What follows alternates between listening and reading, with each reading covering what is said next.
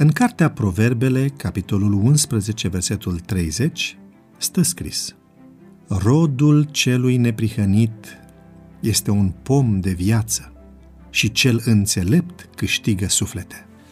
De-a lungul mileniilor, înțelepciunea a fost legată de multe aspecte ale existenței umane. Acțiunile omului înțelept au fost observate cu mare atenție.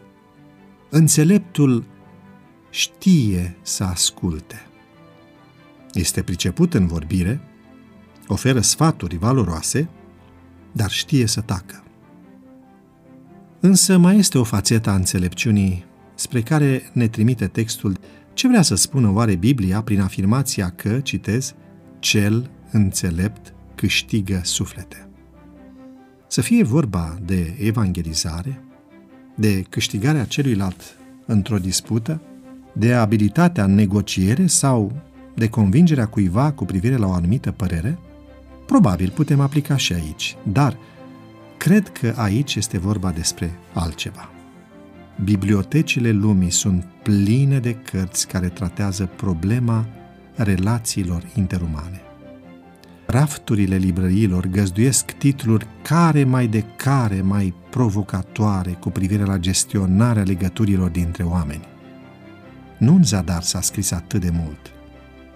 Pe cât de diferiți suntem, pe atât de interesante și provocatoare sunt interacțiunile noastre unii cu alții. Acesta este motivul pentru care și în domeniul acesta avem nevoie de înțelepciune.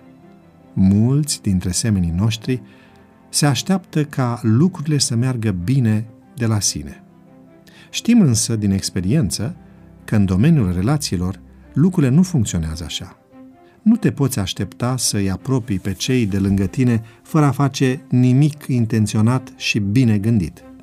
Doar spinii și pălămida cresc de la sine. Pentru a câștiga suflete, este nevoie să ai înțelepciunea de a iubi, a răbda, a ierta.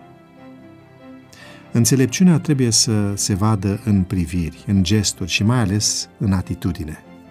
Omul care în permanență caută pacea, care uită greșeala celuilalt imediat și pentru totdeauna, care vorbește calm și cald și care, când greșește, știe să ceară iertare, are șansa de a gusta dulceața relațiilor frumoase.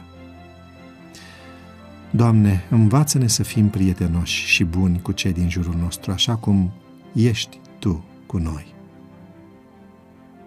Fă din relațiile cu cei din jurul tău o prioritate.